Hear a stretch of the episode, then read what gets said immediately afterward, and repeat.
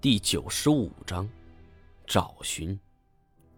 谁都没有想到，有一天自己救的路人所觊觎的，竟然是村子里的秘密。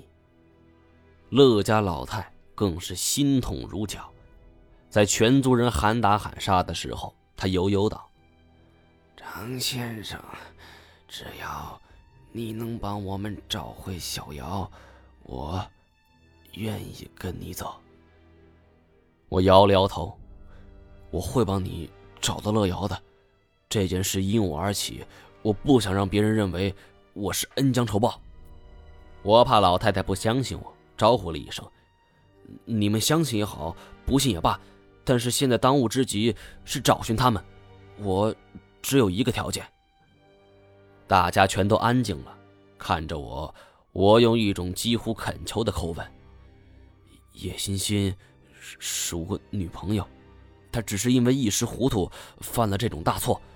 我知道她身上罪孽很重，但是我希望大家能不能宽恕她。找到乐瑶，我们马上离开。我对天发誓，此生此世都不会说出这个秘密的。大家请相信我。”寨子里的人密密麻麻，人头攒动，每一个人都是在看着我。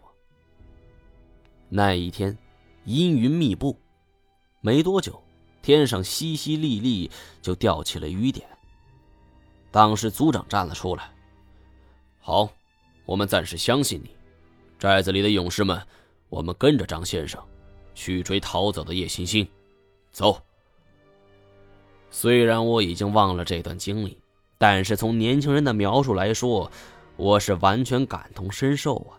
带着一帮原始部落的族人，在茫茫的云南雨林中追逐自己的女友，这种感觉只能用奇怪来形容。我当时的心情也肯定是十分气愤的。叶欣欣为达目的誓不罢休，他只想着实验成功可以功成名就，却从没想过他带走乐瑶等于将我抛在这一线之地，我随时可能被山岩寨的人给处死。幸亏山岩寨的人轻车熟路，对这一带环境非常熟悉，而且我们骑着大象，占有交通工具便利的优势。仅仅两天，我们便发现了叶欣欣的踪迹。一路追踪，叶欣欣似乎是知道自己无路可逃，索性丢下尚在襁褓的乐瑶，自己跑掉了。虽然没能抓住，但好在乐瑶平安无事。我知道叶欣欣抓出乐瑶并非是什么人贩子，她的目的也是想查证乐瑶是否有着长生不老的血统，想带回实验室。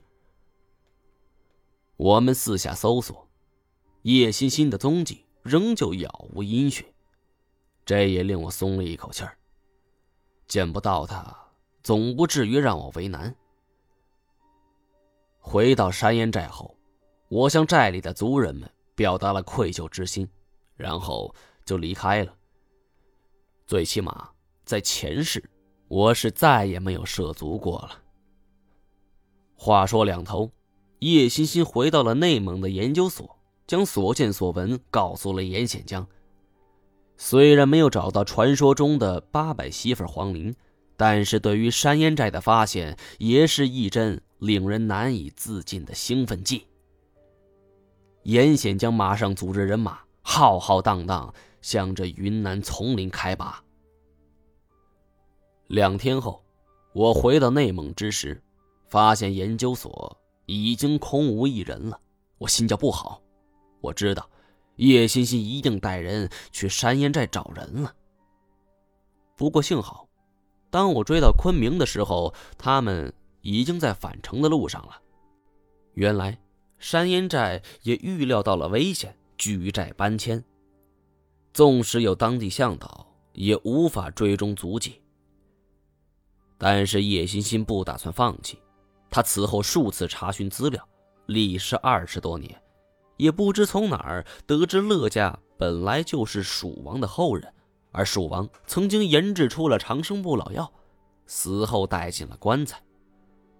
不过之前有着进入古墓的经历，知道这种地方十分危险，于是才出钱找来了魏长青和鲁昌德进入蜀王墓。后面这些年轻人并没说出来，但是我这番推测也完全合情合理。而且我知道叶欣欣不过家境一般，绝对不可能出得起如此高的价钱。唯一能够解释的就是严显江背后的力量在支持。看来等一下见到叶欣欣的时候，我要及时问他这个问题，严显江到底得到了谁的支持。这时候年轻人讲完了事情的来龙去脉，我也有了一种恍然大悟的感觉。原来我和乐瑶早就认识，只不过已经彼此没了印象。他是因为年纪太小，而我则是因为失忆。